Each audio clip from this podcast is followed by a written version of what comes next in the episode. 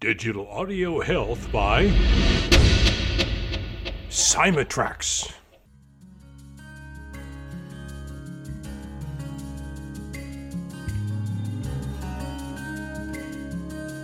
Welcome to the Rhonda Grant Show with your host, Rhonda Grant. If you believe that there is more to life than what you see right now and you want to find out more, listen in as her guests share their journey and their extraordinary experiences. Now, here is your host, Rhonda Grant. Welcome to the Rhonda Grant Show. Sometimes the universe has a way of placing people or obstacles in your path to help guide and direct you on your mission.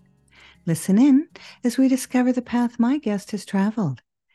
Has she been inspired by a calling, crafted her journey, or a bit of both? I invite you to embrace the conversation and to use it to help you to recognize if this is happening in your life. My guest today is linguistic, evolutionary, and educational entertainer Laurel Airica, the creator of WordMagic Global wordplay that unravels mass hypnosis and elevates the frequency of consciousness. Welcome to the show, Laurel. Thank you so much, Rhonda. A delight to be here with you. I am so pleased and excited to have you on the show. I love listening to your poetry and the play that you have on words that I have never heard of or experienced in my life. And I'd like you to take us back to earlier times when you started realizing that you could use words to your benefit or to the benefit of others. Well, I started playing with words in early childhood and was sure I knew all the words in the English language when I was three. And I think the reason I was so certain was because this lifetime is picking up from the previous and the work that I uh, am convinced that I was doing back then. I actually have evidence of that, which I, I could share, but it isn't necessary. I think it's true for all of us. And I came across a word maybe just a few years ago that I so appreciate, which is anamnesis, A N A M N E S I S. And it means the soul's recollection of what it knew from a prior lifetime. Oh, I love that. I love that. Isn't yes. So that means that all this work we've done on our evolutionary journey, and whether it was a prior lifetime or a simultaneous lifetime or someone in our soul family, we are all building what we have come to understand. And I believe that all of us here are here purpose and with a message. And we find what it is by what lights us up the most. And words are what have really illumined me since early childhood. So I started playing with them when I was three years old. I remember looking at the word level. My father was a painter, an, an artist, uh, mm-hmm. he'd, he'd create his own frames. He needed a carpenter's level to create them, the frames for his paintings. And I was fascinated at the little bubble in the center uh, when something was level, but also fascinated by the fact that level is a level word. It's L E V, and the V is like a fulcrum, E L, mm-hmm. reading it frontward or backward. So I saw that level was a level word. And I just went on from there, playing with letters and playing with words and reaching a conclusion that words might be more closely related by sound than by meaning. For instance, the word ascent means many things. It mm-hmm. means to climb up, you know, to elevate our status. It means to agree. And when we are agreeable, we elevate our social status.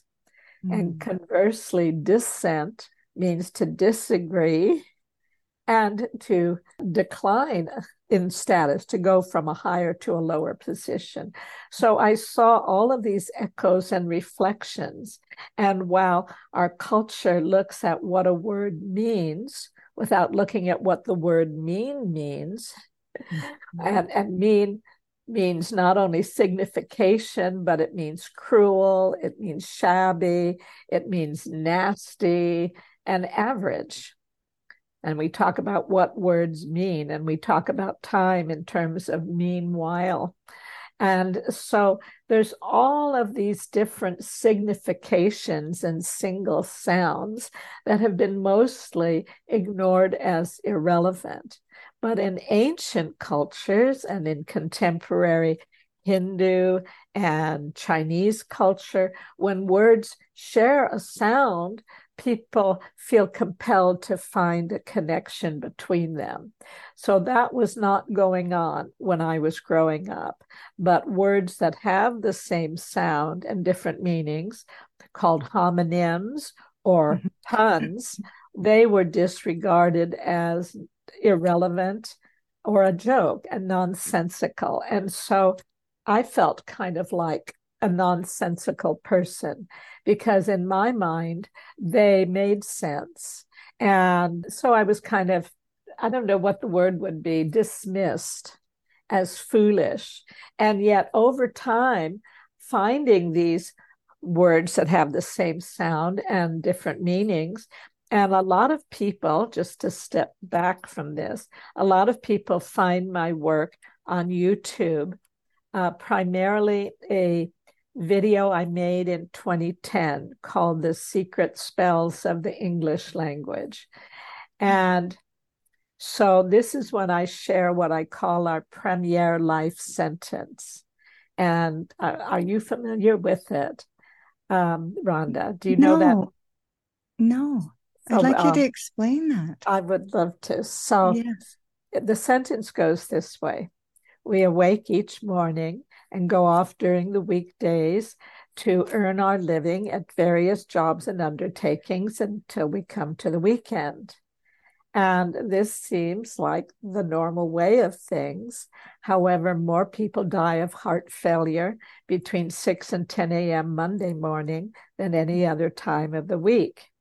And I first heard that from Dr. Uh, Chopra mm-hmm. and later affirmed it with medical personnel. There are more heart related deaths Monday mornings. So I explained that what I do is a translation of the English language.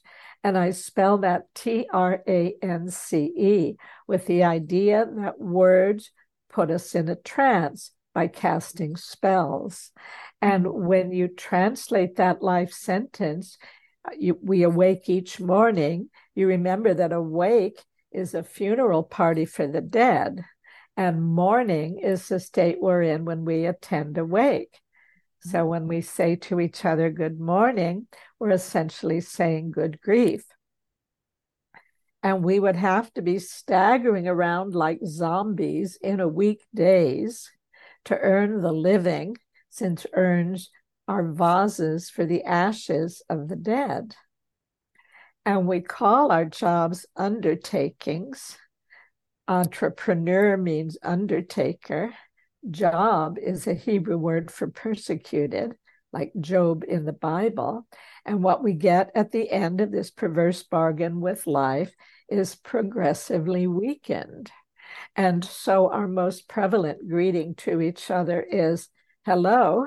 And when you reverse the syllables, you get oh hell.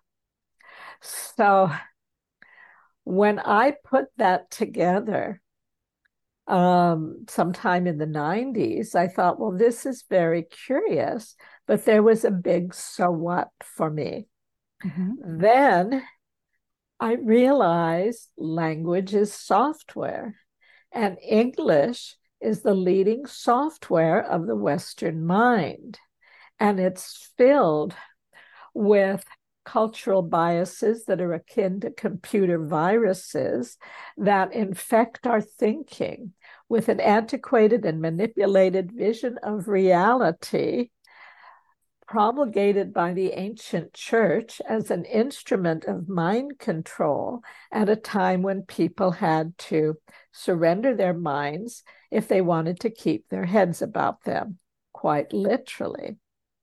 So I realized, which I'll explain in verse, yes. if we elect collectively to upgrade the English language to a higher frequency through our linguistic creativity and naturally occurring verbal eccentricities, then ultimately, even clatter from our idle chatter, prattle, patter, blabber, blather, and palaver as we jabber, gab, and Babylon will turn our glowing terms from verbal vapor, either hanging in the air or trapped on paper into tiny bits of shiny matter as we gather, chat, and natter on, and with new skill at trilling thrilling statements that instill fulfilling imagery of higher possibilities will finally still the quiet riot of the wild child's manic panic through the mind.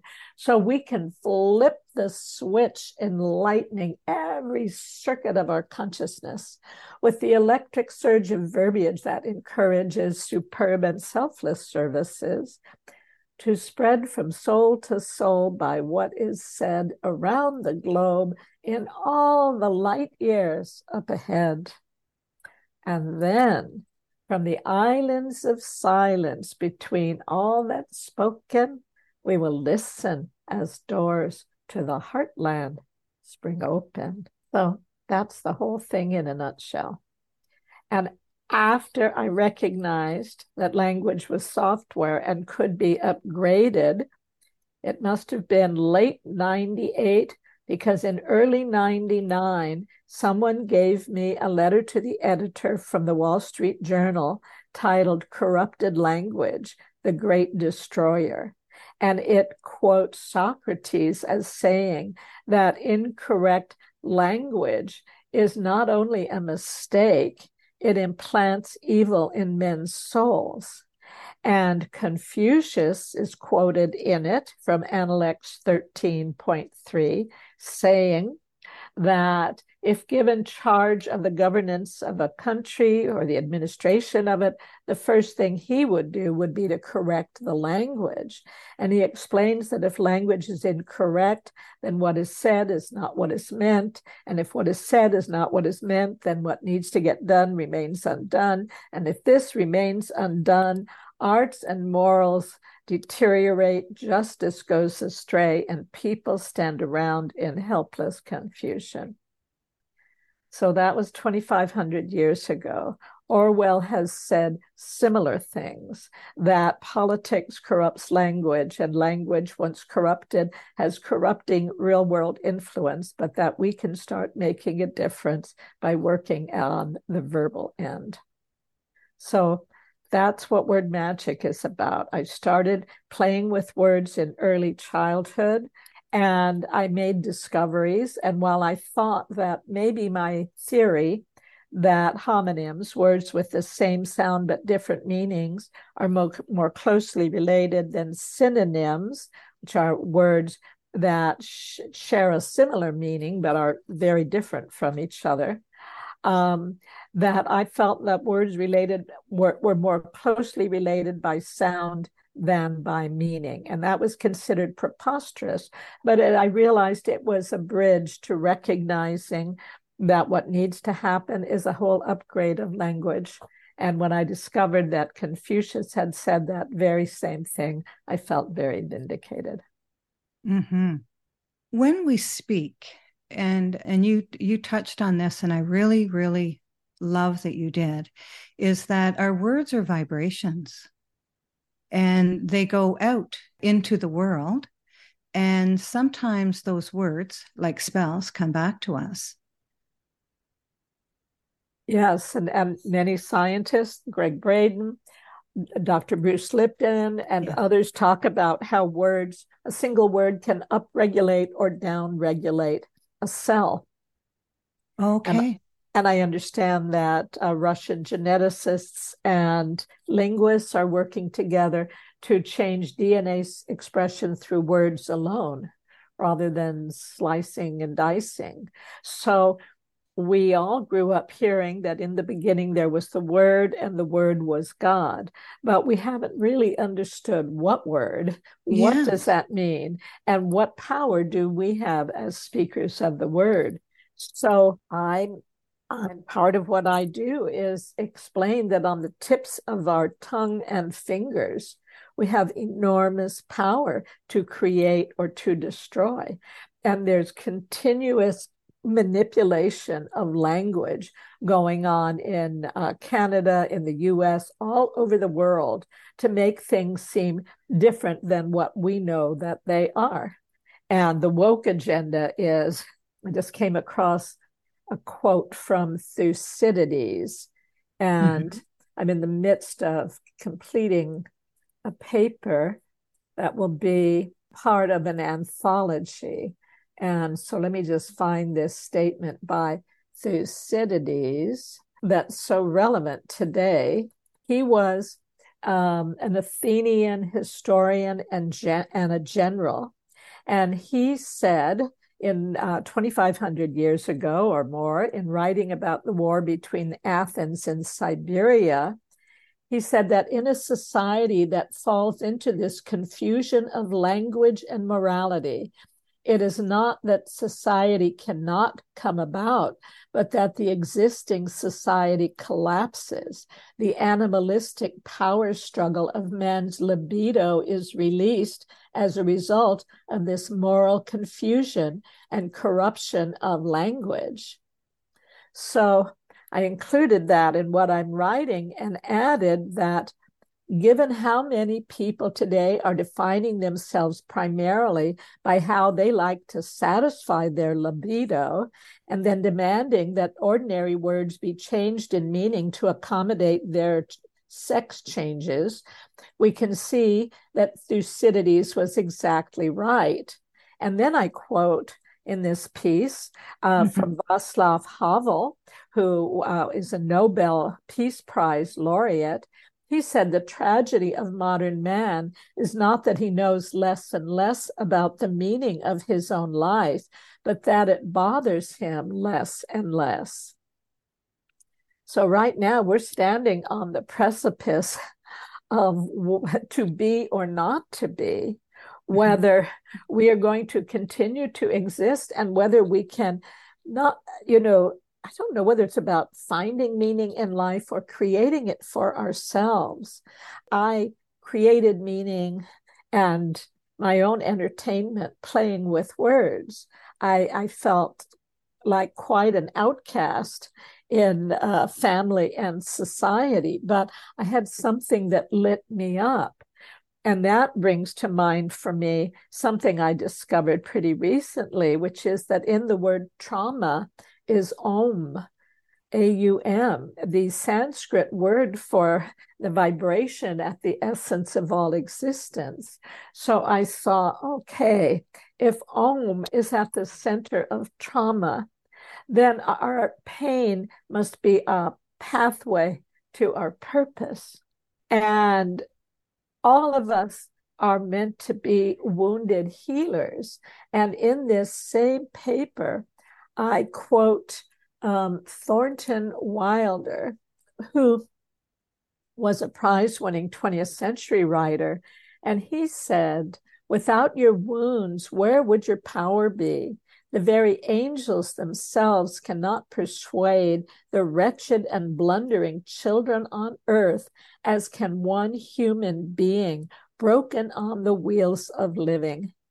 In love's service, only the wounded soldiers can serve. It's so beautiful and so enlightened. It's very enlightening. And so, you know, uh, since I started listening to you, and uh, when I was listening different podcasts you've been on, is my brain. I felt like my brain was rewiring.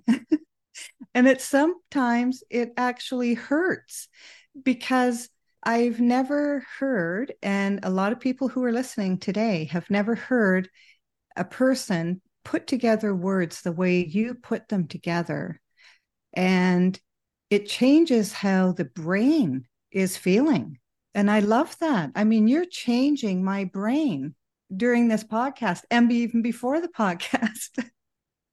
That's so heartening to hear, Rhonda. Thank you so much. And for many years, people would tell me, or many years ago, people saying, I feel like I'm growing new antennae yes. out of the brain. It's like I was in my early journaling today, I was realizing, well, let me see if I can find it because I yes. stated it better. I'm a lovely friend, a podcaster. He asked me to write an essay for an anthology. And once I start writing, I I get carried away by the words. I never Beautiful. know where it's going to take me, yes. how long it's going to take me. I feel very much like the servant. yes. uh, and so, what was occurring to me today was that, well, first of all, Ralph Waldo Emerson mm-hmm. described the English language as the sea which receives tributaries from every region under heaven. And so I was looking at the word sea, which is S E A, S E E, and the letter C. And the sea is the mother of creation. The ocean is the womb of evolution on the planet. Our vision, how we see things, is how they become. So it's almost alphabetical. As we see it, so be it. And then the word C is the beginning, or the letter C of creation. Mm-hmm. And so, as I wrote, just as sea creatures are unaware of the element in which they swim, so we too, as sea creatures, S E E, have been unaware that words form the sea of sound, that is, the element through which we see the world into being through the power of our consciousness amplified by our oceanic emotions. And then it goes on to talk about um, given that English is the most widely spoken language on earth and is filled with secret spells that may betray us, I propose a collective creative upgrade of English to help accelerate global awakenings consciously. So I'm glad you feel impacted by it. This is, these are my my biggest goals and greatest dreams is to become as fully conscious and available instrument of infinite intelligence, which is something each and all of us can do, and then apply it to our our lives and all our relationships and our creative expression. Because if if we're in it for the feeling, if everything we're doing is to gain a certain feeling, and like the feeling of love or the feeling of empowerment, the feeling of beauty. All of these are qualities of being that we can uh, cultivate and embody and amplify. And as we do, our feelings, the, the exquisite pleasure of these feelings, I invented a word for it because there just isn't a word mm-hmm. for that high level of exquisite pleasure that really goes along with Freud's idea that it all starts with the pleasure principle. But he left that with, you know, the orifices of the body, that's mm-hmm. being the source of pleasure. But as our consciousness rises, our what pleasures us gets higher finer and more exquisitely delicious. So, the word I invented to encapsulate that quality of pleasure in a fun and humorous way is meta transensuous suprasexual parahedonism. No need to write that down, but I put that together meta, mm-hmm. trans, mm-hmm. all of those para are words about being above. Yes. So it's like higher and higher levels. And boy, we can really pleasure ourselves through loving kindness oh, and oh, yes. yeah, be in a, a state of beauty and joy all on our own, even without those things we think we most need in order to feel them fully.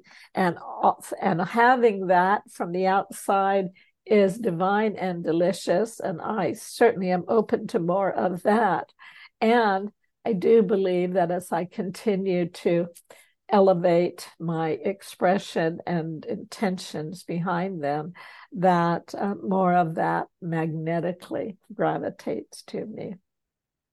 Mm-hmm. You are very effective with your words because, you know, that word that you put together, my elevation went up when you did that. So I'm feeling an elevation of my soul. I'm feeling my heart and I'm feeling my brain. I have to feel my brain because I, I have to keep up with what you're describing.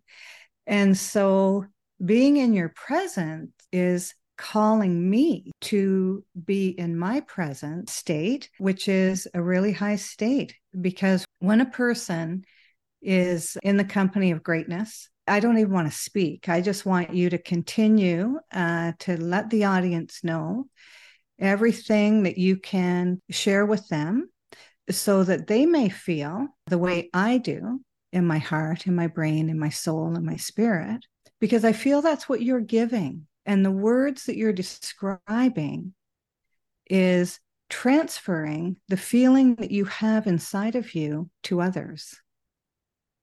And well, I'm just blown away by it and have you. been every time I listen to you. Where would you like to take us now? Well, two things. Uh, one is you spoke about presence. And as you know, I have a new holiday book. It's the first time I'm publishing something since 2010. Yes. And it's not for a lack of material that I haven't published, but um, I spent a lot of time serving other people as a writer editor. And it's expensive publishing at times. And so this time, though, earlier in the year, I decided I wanted to produce a holiday book. And I wanted to take a poem that I'd written in the early 90s at the request of a friend and to turn it into an illustrated book. And he'd asked me to write a piece about everything wrong with the world and to make it funny. And so I wrote a piece called Gifts of Presence. And as you know, the world has gotten funnier and funnier in the least hilarious way possible.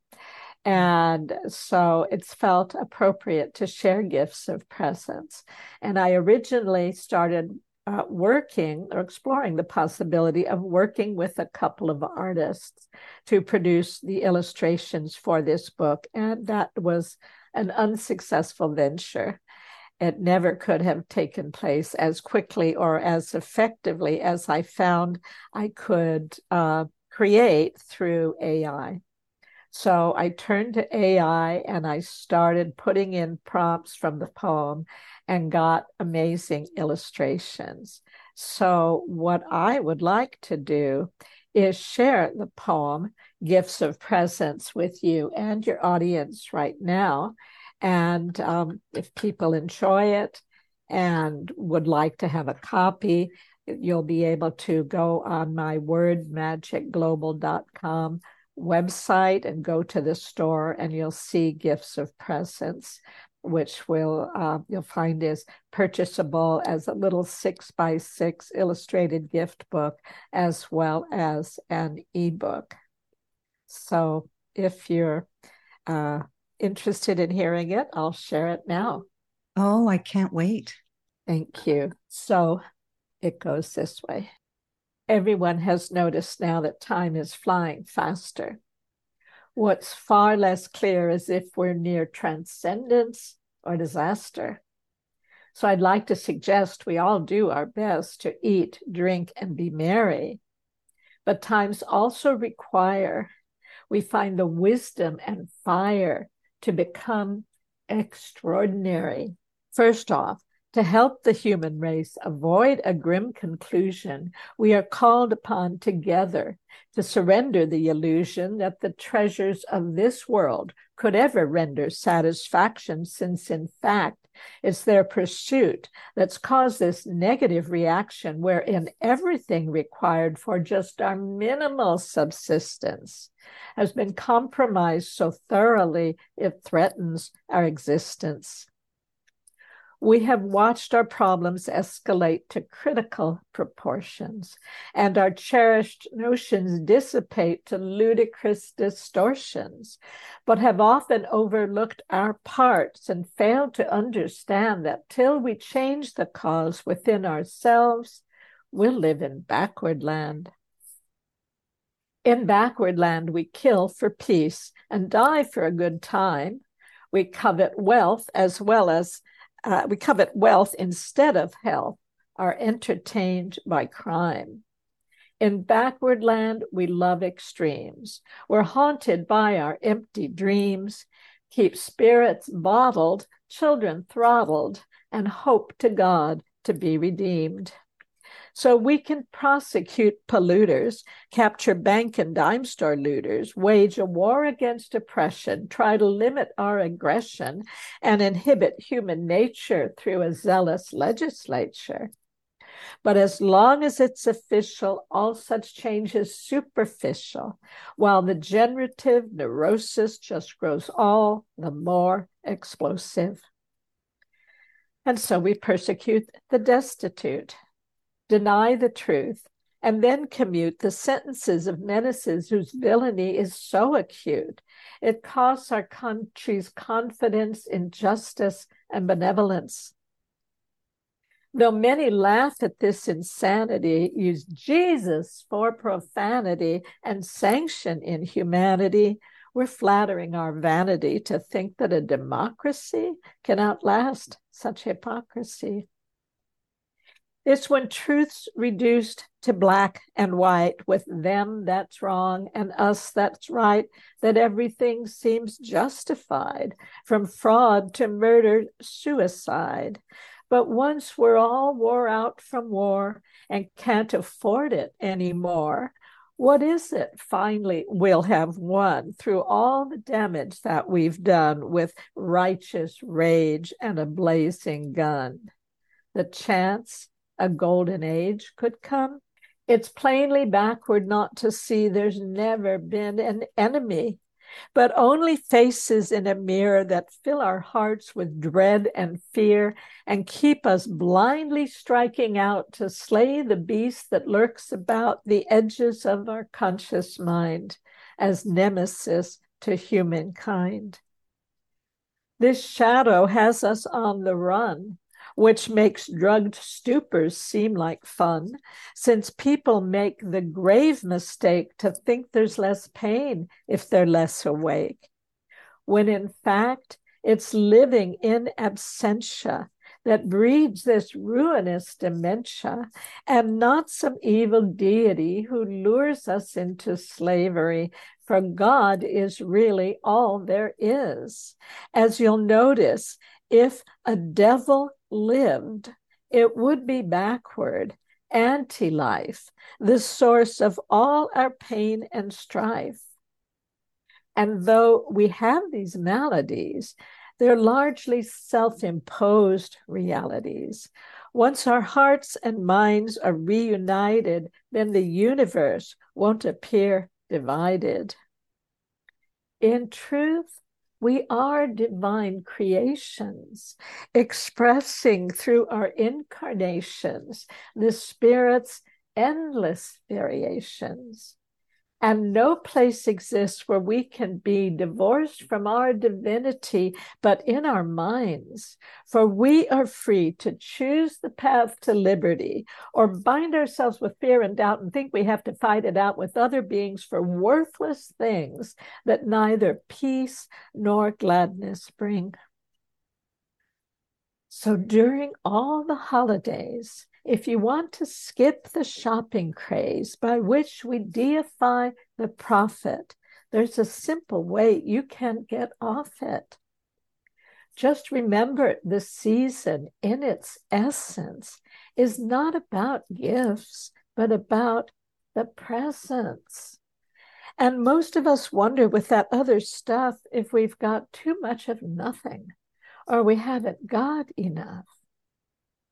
As we view our lives through the end of the year and do all that we can to be of good cheer, it can help to remember that the goddess Isis, who resides at the heart of every crisis, first brings through forth death and then renewal, so that we may remember that the ultimate jewel that we can attain in our human existence through the lessening of our blind resistance is the wisdom to know our divine creator is the source of fulfillment so much greater than anything we could hope to attain through strategies on this earthly plane.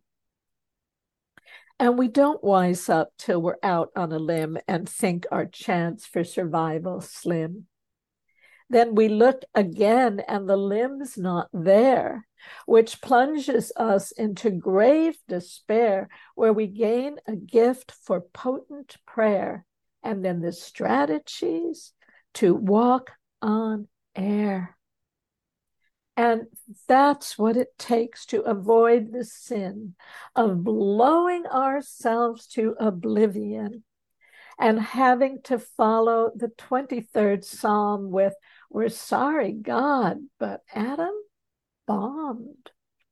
We share one heart, our Mother Earth, and prevent her death with our own rebirth. For we know the earth's one living whole. So ourselves are cells of the oversoul, which means each prospers or each one loses, and each, not God, in silence chooses.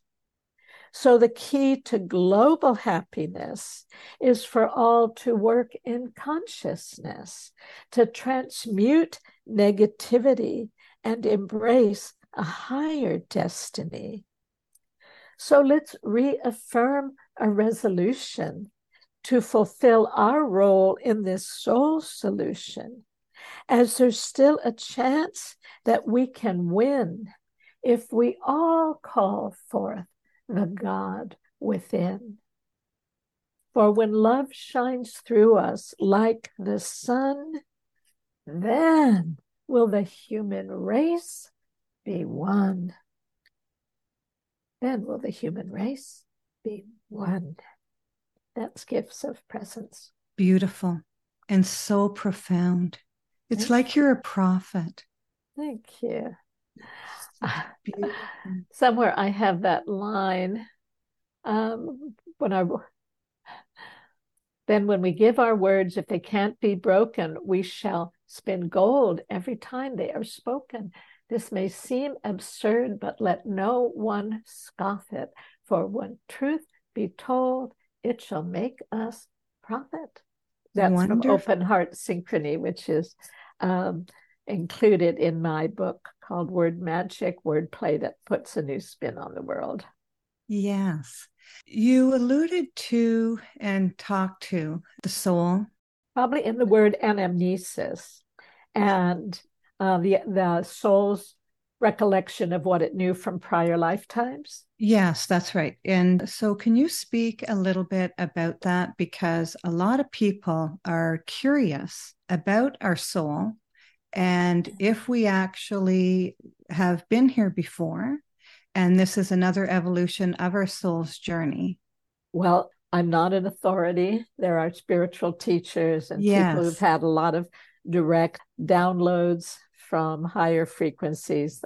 That sounds divine, has not yet been my experience.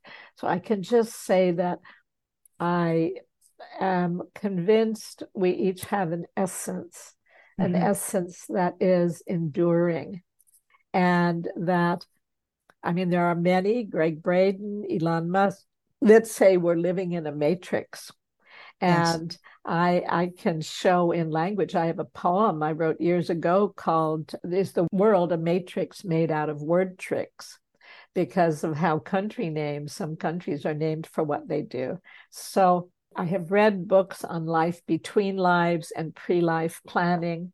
I do believe we do this repeatedly. Yeah. I also believe we all chose to be here at this time. And I have anthem for our era called Speaking Beauty. I and there's a wonderful quote I came upon again today that I have. Let's see if I can find it in a hurry. Great crises. This is by the uh, author, teacher Michael Meade. He said, Great crises and impossible tasks can uncover hidden resources and reveal veins of genius that can alter the course of history. Each soul desires to be part of something greater, something larger than life, for we each harbor within ourselves a larger life and a greater self waiting to become known. Genius is the expression of the sacred in each individual, and we must nurture and maintain our genius until its complete it, until its complete birth in the world. So I've seen different definitions for soul and spirit.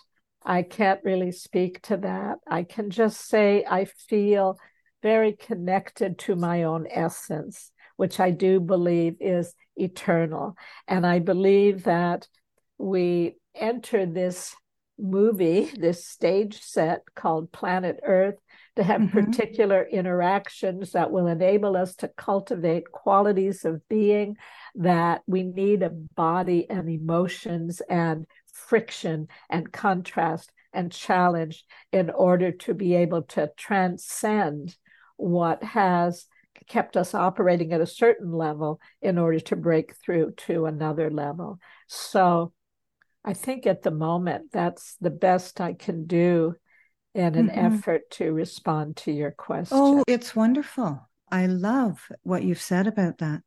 What would you say to the people who are not really in touch with the essence of who they are because they're afraid of being who they've come here to be because they may be judged. Not that they will be judged, but they may be judged.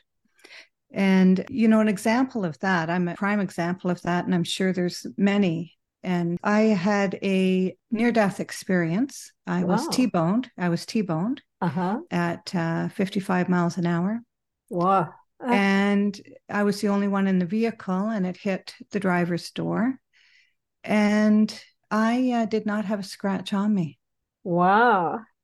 And was released from the hospital rather quickly. You know, the ambulance took me away, of course. They used the jaws of life to get me out. And during my recovery, I would wake up in the morning around four o'clock in the morning, and like a robot, I would go to my computer and write. And one day it occurred to me I was writing a book.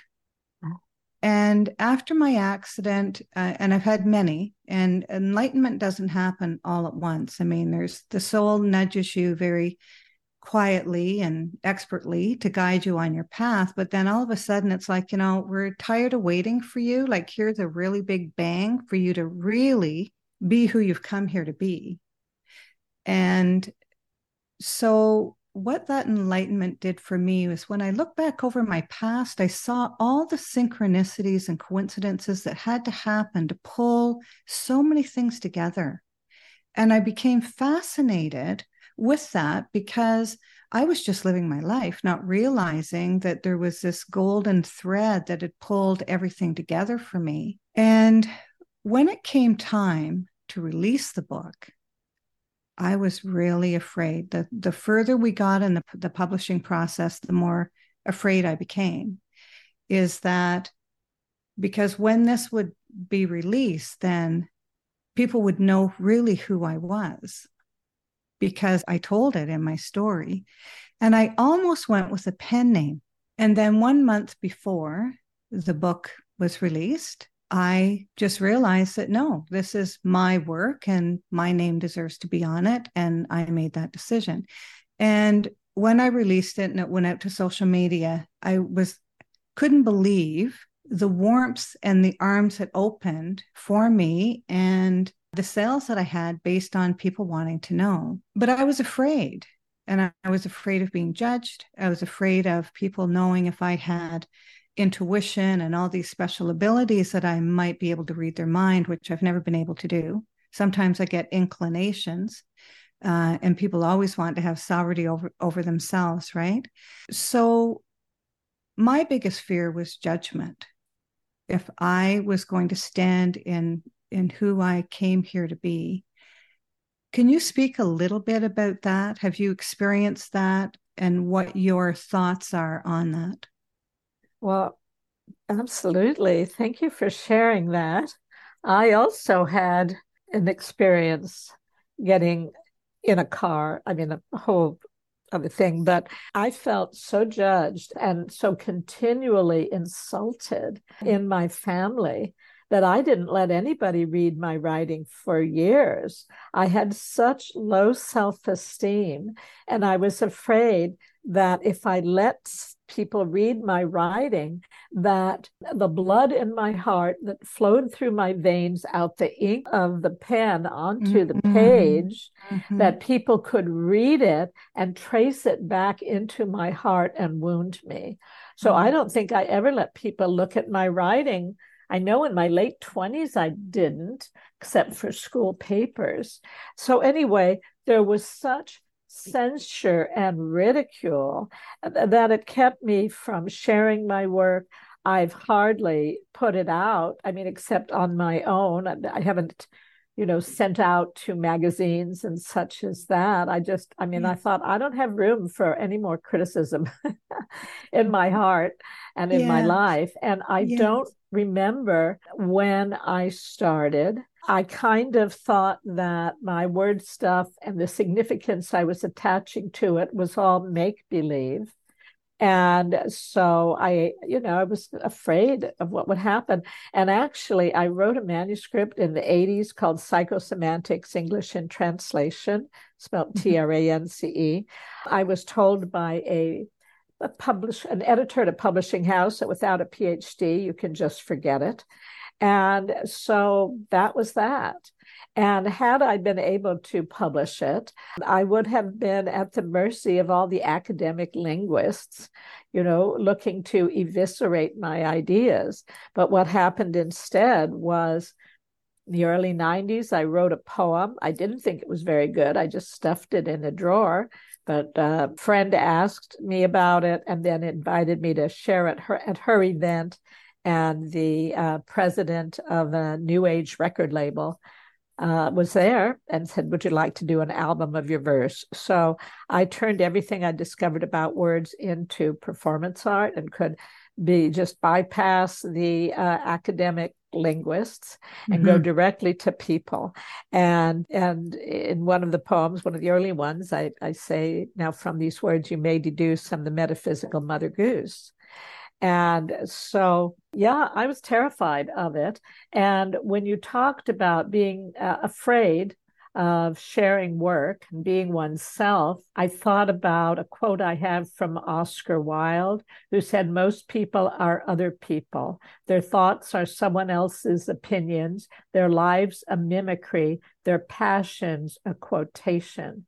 And then from the poet E. E. Cummings, he said, To be nobody yourself in a world which is doing its best night and day to make you everybody else means to fight the hardest battle which any human being can fight and never stop fighting.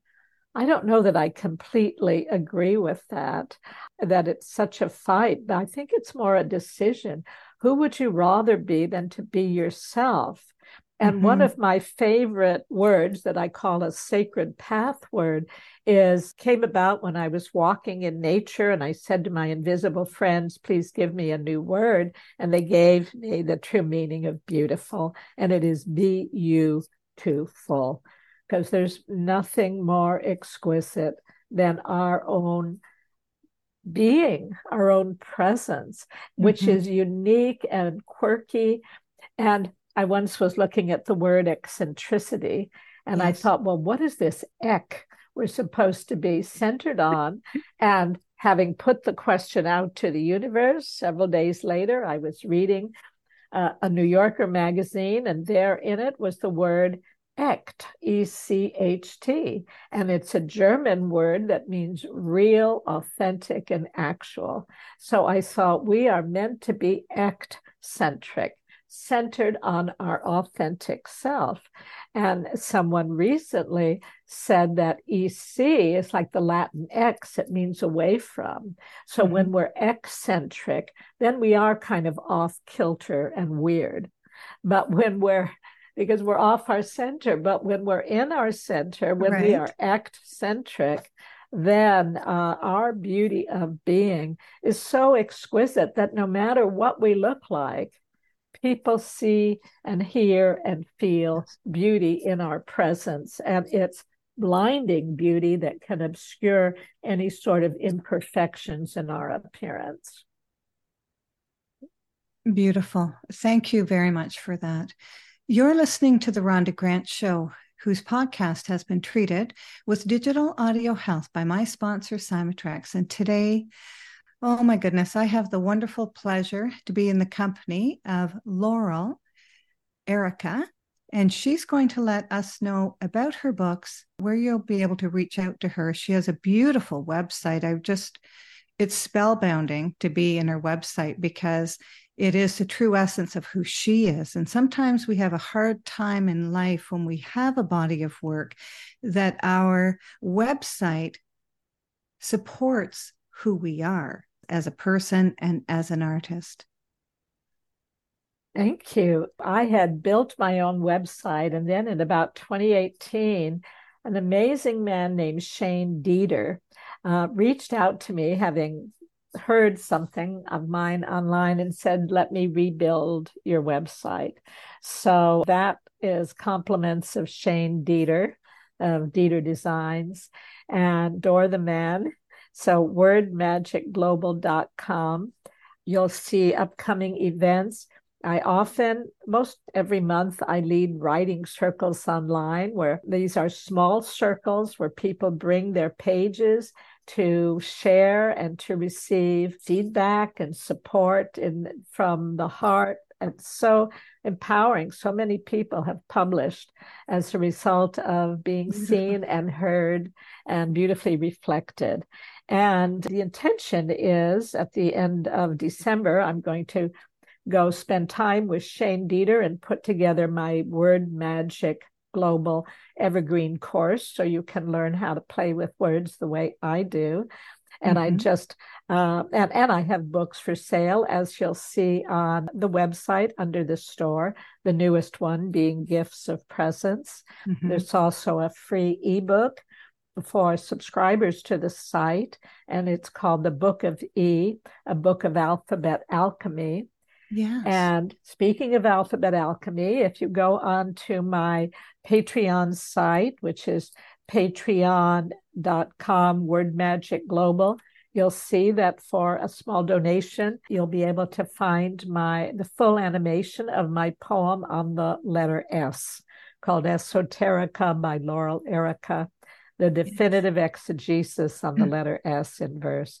So that's some of what I can share. And, and joining a, a, writing circle will be right now the easiest way to play with me on a regular basis. Wonderful. I'll ask you a couple of questions that I ask all of my guests as we uh, start to wrap up the show. Do you feel that you've been called to your journey, crafted it, or a bit of both? Well, I was born into it. Sometimes the daemon is like that inner genius that we all have for some people, it's loud and takes over a life. For other people, it's quiet and then in the background.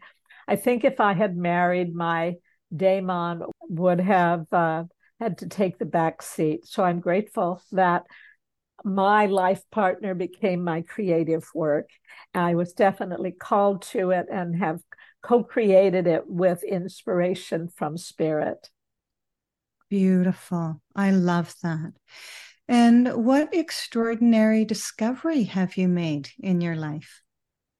Oh, I've made so many with words, all the gifts that I've learned, and this whole body of work and the bigger picture that emerged from it. also it's like the rapport with nature. Once i was doing some of that deep breathing and the phrase that occurred to me was that the the roots of words are in the roots of trees. Wouldn't you know it?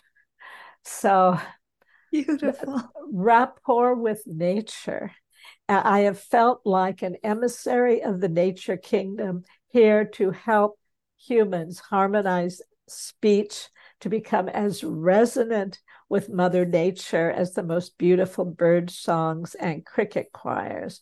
For if our words so melt the heart, they start the milk of human kindness flowing. So that every time we speak our mind, we set another flower growing. Then I believe before our very eyes, we human beings, like butterflies, will fully metamorphosize. And that's a little stanza from Open Heart Synchrony, and definitely what I aim toward when I speak and share word magic. And I'm very grateful, Rhonda, for this opportunity to speak with you and your audience. Thank you so very much. Thank you very much. It's such a pleasure to have you on the show, to be in your company, and to befriend you. It's just been wonderful. Thank you very much, Laura. Thank you. It's been a divine delight. Theme song for the Rhonda Grant Show is Sun on the Water, composed and performed by my friend John Park Wheeler.